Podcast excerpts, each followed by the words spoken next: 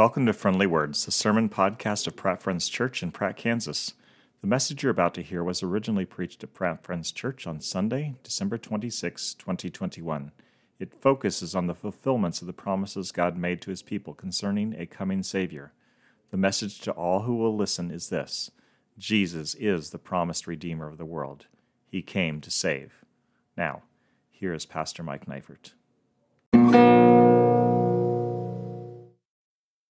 Let's pray together. God, thank you that you are in this place. We're grateful for your goodness to us, and I pray, God, that your word would accomplish your purposes. I trust that you're going to do that through your spirit, and I'll try to stay out of the way. Thank you. Amen. So, I know many of you have been terribly busy over the past seven days. Maybe you've gone to and from places and to and from others, and I don't know, you've been all over the place the last couple of days, maybe. Maybe you stayed put and everybody came to you. I like having my mom live close because that means everybody has to come this direction. It's great. I hope that you've slept off the sugar buzz from all the sugar cookies and the fruit cake and all that. And since some of you were here last week, some of you have endured, along with the usual holiday hubbub, that extra burden of worrying about whether my wife's Christmas present arrived on time. I mentioned I had some iffy delivery dates last week, so let me give you a little bit of an update so that perhaps I can put your mind at ease. All day Sunday and most of Monday, the tracking information on the package that I mentioned last week that was promised but hadn't yet been delivered, it said that it was sitting in Salt Lake City still. All day Sunday and most of Monday.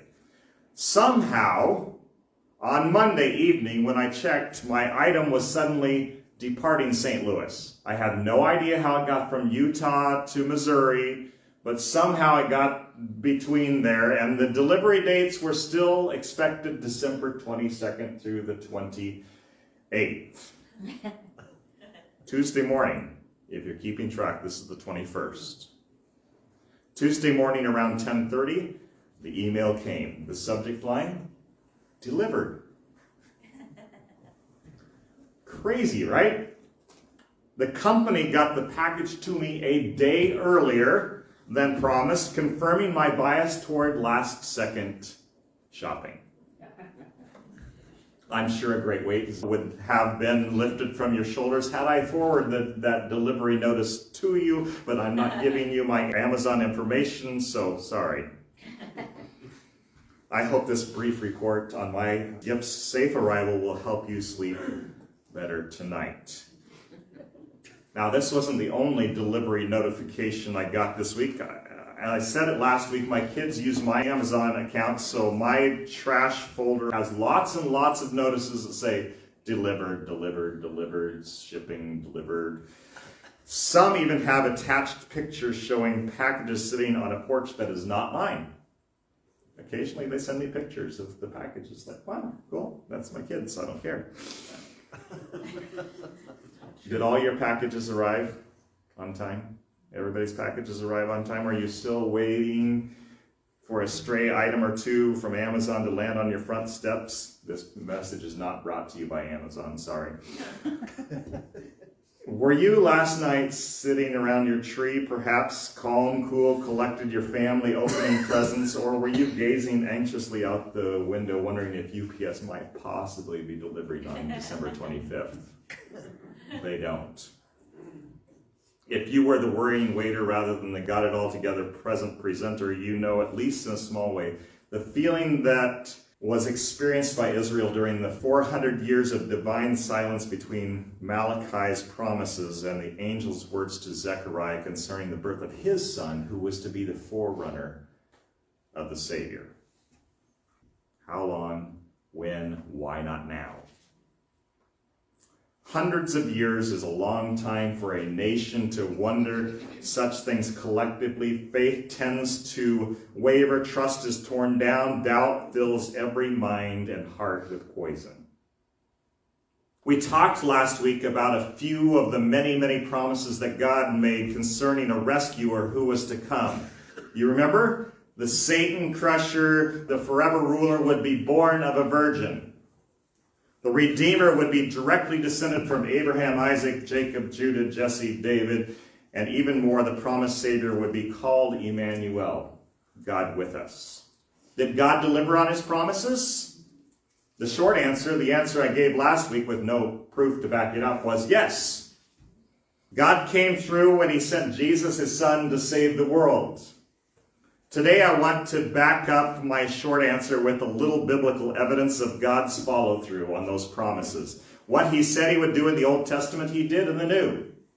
He said he would crush the serpent's head, and he did. He said blessing would come to all peoples through Abram's line, and he brought blessing to all through this man's descendants. He brought about all these things and many other promised events so that the world would know that the rescuer had arrived. The people who were there when he showed up would know we who are far removed in time from those events would know that it was him too. We'd be able to say, look at this and this and this and this. He's the guy.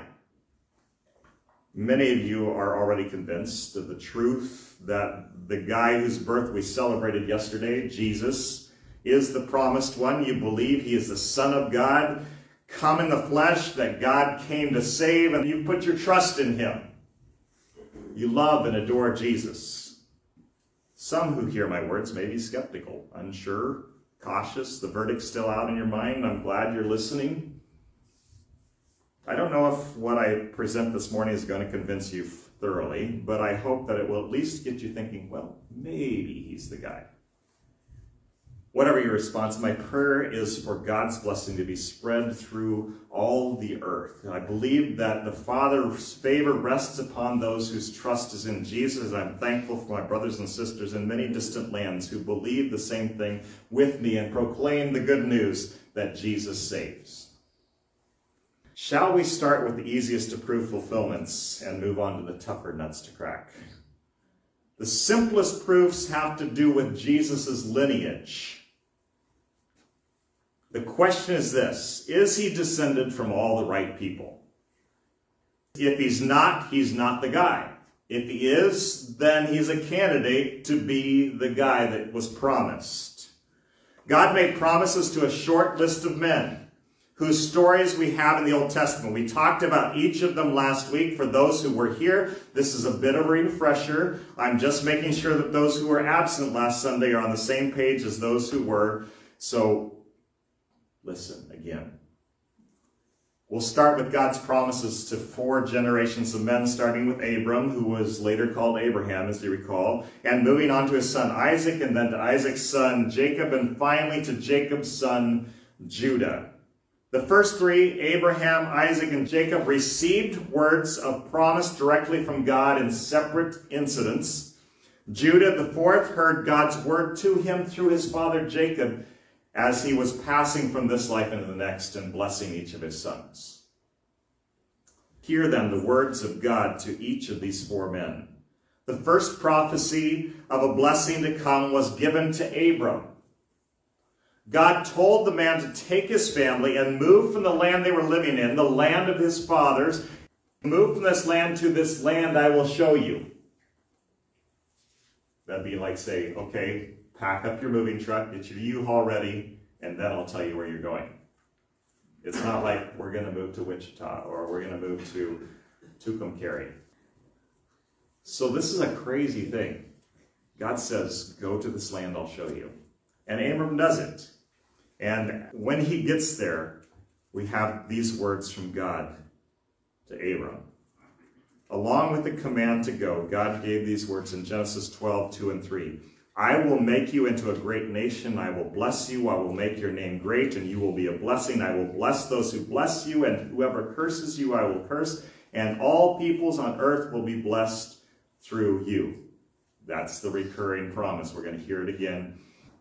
Isaac, he's grown up now. This is uh, Abram's son. Isaac living in a foreign land due to famine in the, the land that God had promised. He's in another land and he receives these words from God in Genesis 26, 4.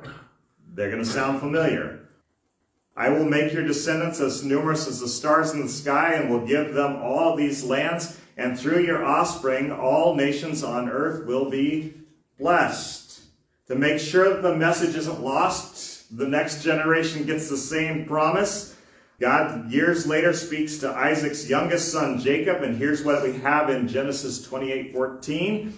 Your descendants will be like the dust of the earth, and you will be spread out to the west and the east, to the north and the south. All peoples on earth will be blessed through you and your offspring. You getting the message? Blessings coming for all people, not just your family. At the end of his life, Jacob blesses his sons. When he comes to Judah, one of his middle kids, he speaks these words. This is Genesis 49:10. The scepter, that is the rod that signifies authority or kingship, the scepter will not depart from Judah, nor the ruler's staff from between his feet, until he to whom it belongs shall come, and the obedience of the nations shall be his. So, the Savior, if God's word is going to be fulfilled, must be born into the Abraham, Isaac, Jacob, Judah line. Is Jesus a descendant of these four men? Mm-hmm. Matthew 1, 1 to 2 gives us the answer. Here's what it says. This is the genealogy of Jesus the Messiah, the son of David, the son of Abraham. There's one. Abraham was the father of Isaac. There's two. Isaac was the father of Jacob. There's three. Jacob was the father of Judah. There's four. And his brothers. Jesus checks all the right family boxes for the first four generations of this family. He can be the one who will bring blessing to all. But think how many others who are living at the same time that Jesus is born would have matched that description. Jesus checks those boxes, but there's another descendant from this man box or two that needs to be ticked. We talked about two more men last week. He must be, if we bring in Isaiah 11, 1 through 3, from Jesse's line. Jesse is King David's dad, as you recall. Here's what God gave us in Isaiah 11, 1 through 3. A shoot will come up from the stump of Jesse. From his roots, a branch will bear fruit. The Spirit of the Lord will rest on him, the Spirit of wisdom and understanding, the Spirit of counsel and of might, the Spirit of the knowledge and the fear of the Lord, and he will delight in the fear of the Lord. Is Jesus from Jesse's line? We'll check, but not before we talk about Jesse's much more famous son, the runt of the family, the almost overlooked one who became Israel's king. The promised one, I showed you God's words last week, must be from King David's line. We read a longer passage last week. We're moving on, so we're just going to read one verse at the end of what we read last week. This is 2 Samuel 7 16 it says your house god is speaking to david your house and your kingdom will endure forever before me your throne will be established forever and we talked about how that all transpired with solomon and rehoboam and all those kings that came after we talked about that last week so you'll have to read a whole bunch of stuff between and you can go back and listen to the other message if you have time to do that. So, are Jesse and David in Jesus' genealogy? Let's look at Luke and confirm that part. In Luke chapter 3, 31 and 32, about midway through an accounting of Jesus' family tree, we have this. By the way, Abraham, Isaac, and Jacob and Judah were all in that too, but this is the middle part. So he's recounting the generations leading to Jesus. It says the son of Melea, the son of Menna, the son of Mattatha, the son of Nathan, the son of David, the son of Jesse, the son of Obed, the son of Boaz, the son of the son of Nahshon. Jesus is, as promised, from Jesse's line, from David's line, he's got that royal pedigree required. Way fewer people fit that but we see here that Jesus fits that. So we've covered all the easy stuff now. Woohoo!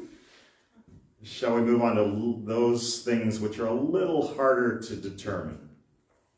Last week we read a brief passage from Isaiah chapter 7. In Isaiah 7, God is speaking to Ahaz, a king in David's line. He asks Ahaz to propose a sign which he, God, can perform to assure the king and the people under his rule that what God has promised is going to take place. And King Ahaz, if you recall, refused to give God a sign. He says, I'm not going to test God. So God chooses his own sign. He promises a sign which will confirm his promise, and it's something that King Ahaz, I'm pretty sure, would never have come up with.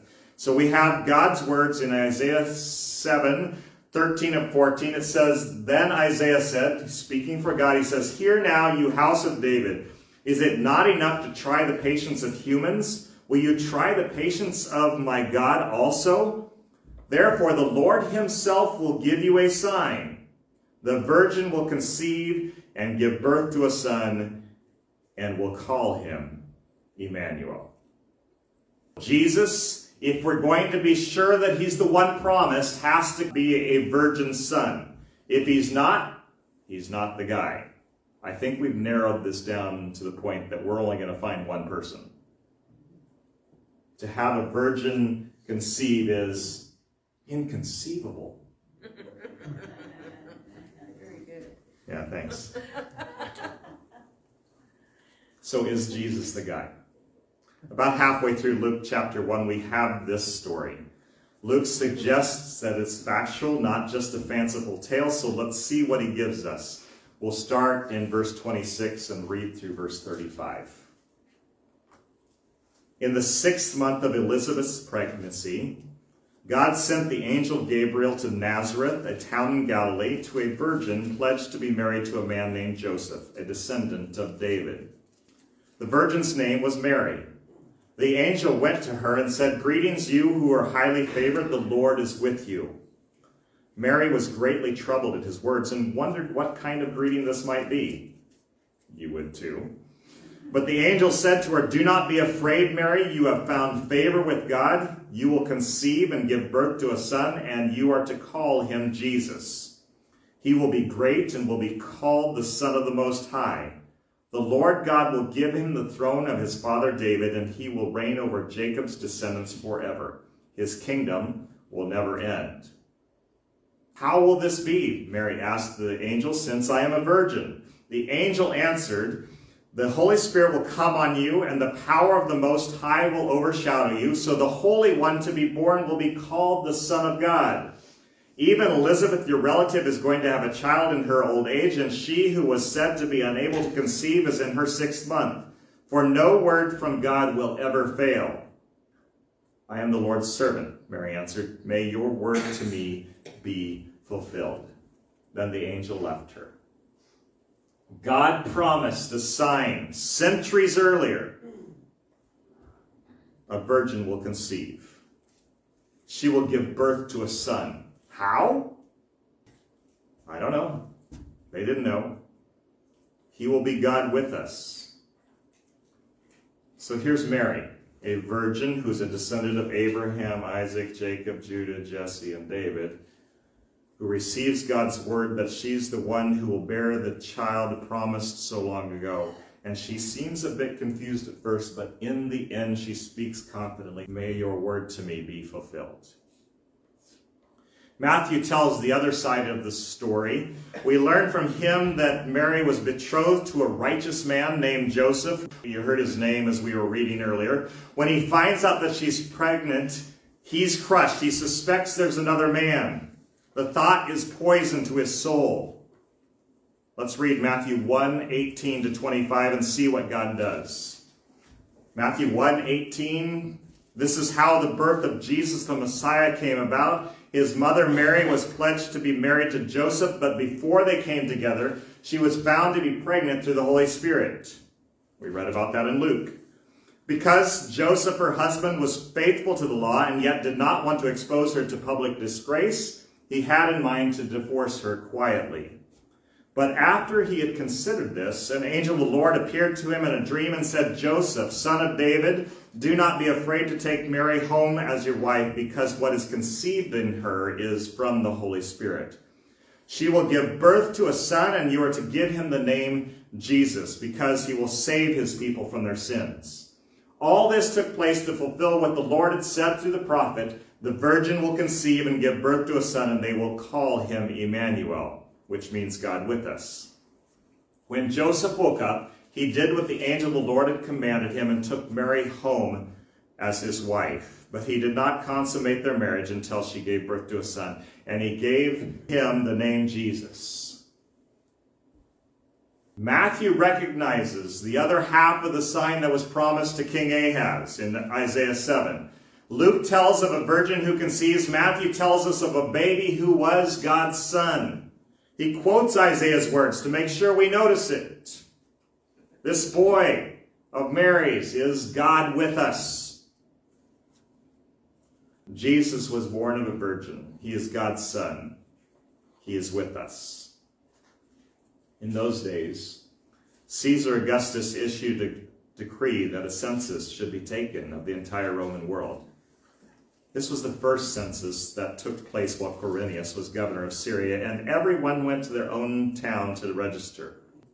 So Joseph also went up from the town of Nazareth in Galilee to Judea, to Bethlehem, the town of David, because he belonged to the house and line of David. He went there to register with Mary, who was pledged to be married to him and was expecting a child. While they were there, the time came for the baby to be born, and she gave birth to her firstborn, a son. She wrapped him in cloths and placed him in a manger because there was no guest room available for them. And there were shepherds living out in the fields nearby, keeping watch over their flocks at night. An angel of the Lord appeared to them, and the glory of the Lord shone around them, and they were terrified. But the angel said to them, Do not be afraid. I bring you good news that will cause great joy for all people. Today in the town of David a Savior has been born to you. He is the Messiah, the Lord. This will be a sign to you. You will find a baby wrapped in cloths and lying in a manger. Suddenly a great company, the heavenly host, appeared with the angel, praising God and saying, Glory to God in the highest heaven, and on earth peace to those on whom his favor rests. When the angels had left them and gone into heaven, the shepherds said to one another, Let's go to Bethlehem and see this thing that has happened, which the Lord has told us about. So they hurried off and found Mary and Joseph and the baby who was lying in a manger.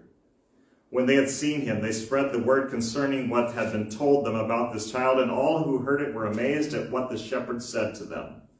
But Mary treasured up all these things and pondered them in her heart. The shepherds returned, glorifying and praising God for all the things they had heard and seen, which were just as they had been told. On the eighth day, when it was time to circumcise the child, he was named Jesus, the name the angel had given him before he was conceived. God promised the baby. He did so time and time again over centuries. Though it took thousands of years from the first word about the Savior, the baby was delivered. Speaking of that first prediction, we have to answer one more question today. Did Jesus crush the serpent's head? Did he conquer Satan? Remember the word of God that we found in Genesis 3, 14 and 15, the first promise of one who would save. We read it last week. Hear it again. Genesis 3, 14 and 15. So the Lord God said to the serpent, Because you have done this, that is, tempted them and tricked them into sinning, because you have done this, cursed are you above all livestock and all wild animals. You will crawl on your belly and will eat dust all the days of your life, and I will put enmity between you and the woman, and between your offspring and hers. He will crush your head, and you will strike his heel. Showing that Jesus fulfilled this promise is a little trickier. I offer two stories from Jesus' life to show his victory over Satan. At the beginning of Luke chapter 4, it says in verses 1 and 2, it says this, Jesus, full of the Holy Spirit, left the Jordan and was led by the Spirit into the wilderness, where for 40 days he was tempted by the devil. He ate nothing during those days, and at the end of them, he was hungry. What follows those verses is a recounting of three distinct temptations the devil throws at Jesus. And each time Jesus thwarts the enemy, deflecting his poison darts by pointing him and us, as we read, to what God says and has written in his word. At the end of Luke's account, we have this in verse 13. When the devil had finished all his tempting, he left him until an opportune time. Jesus defeated Satan in this encounter, but the blow to the adversary, to his head, isn't final yet. Consider now what happened near the close of Jesus' earthly existence. In his final moments, he crushes the serpent's head, I believe. All four Gospels, Matthew, Mark, Luke, and John, give an account of Jesus' death on the cross. The details in each telling are similar, but not all include every word that Jesus speaks. We pull them together to get everything. In John's account, he gives us the words that we need to hear today. Listen to what John records in John 19, verses 28 to 30. Later, John writes, knowing that everything had now been finished and so that scripture would be fulfilled, Jesus said, I am thirsty. A jar of wine vinegar was there, so they soaked a sponge in it, put the sponge on a stalk of the hyssop plant, and lifted it to Jesus' lips. When he had received the drink, Jesus said, It is finished. With that, he bowed his head and gave up his spirit. It's finished. Those words signaled the defeat of Satan. The work that God set out to do to rescue sinners was now complete. What was God's word concerning those who ate of the tree in the garden? When you eat of it, you will die. What did Satan say to poison them against God's word? You will not surely die. Death came to Adam and Eve and to all their posterity when they ate of the fruit of the forbidden tree. Jesus hanging on the cursed tree, innocent of any sin, reversed the damage done. He could now offer eternal life to all who believe. I think it's right for us to read a short passage from Romans chapter 6 before we go today. Hear God's inspired word given to Paul in Romans chapter 6, verses 20 to 23. There's hope for all those who are born dead in sin. Romans 6, 20 through 23. When you were slaves to sin, you were free from the control of righteousness. What benefit did you reap at that time from the things that you're now ashamed of? Those things result in death. But now that you have been set free from sin and have become slaves of God, the benefit you reap leads to holiness, and the result is eternal life. For the wages of sin is death, but the gift of God is eternal life in Christ Jesus, our Lord. Man's sin results in death. Jesus' death results in life. The promise of salvation, delivered. Praise God, it's delivered.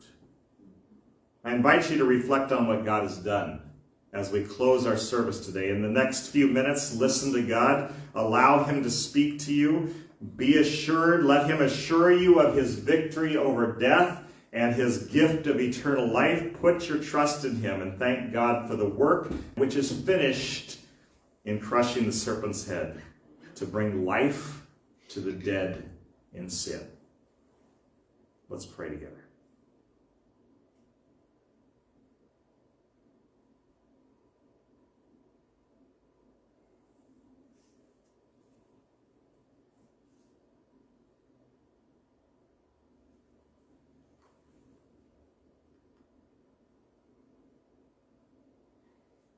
Where, O death, is your victory?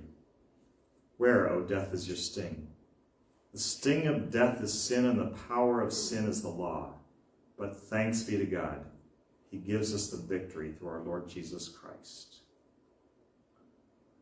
Oh, come, let us adore him. Oh, come, let us adore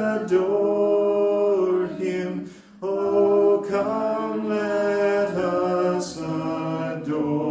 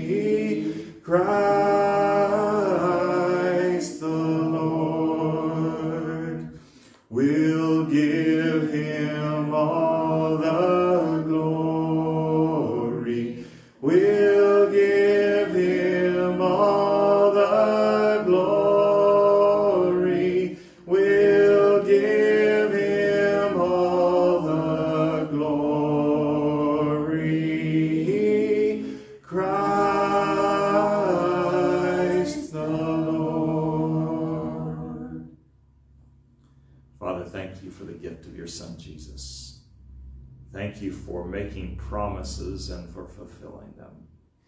Thank you for delivering salvation to us. In Jesus' name we pray. Amen.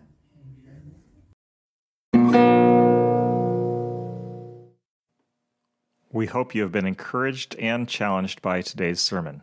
If you want to hear each week's message, be sure to subscribe to Friendly Words in your podcast app. May God bless you as you follow Jesus in the power of the Holy Spirit.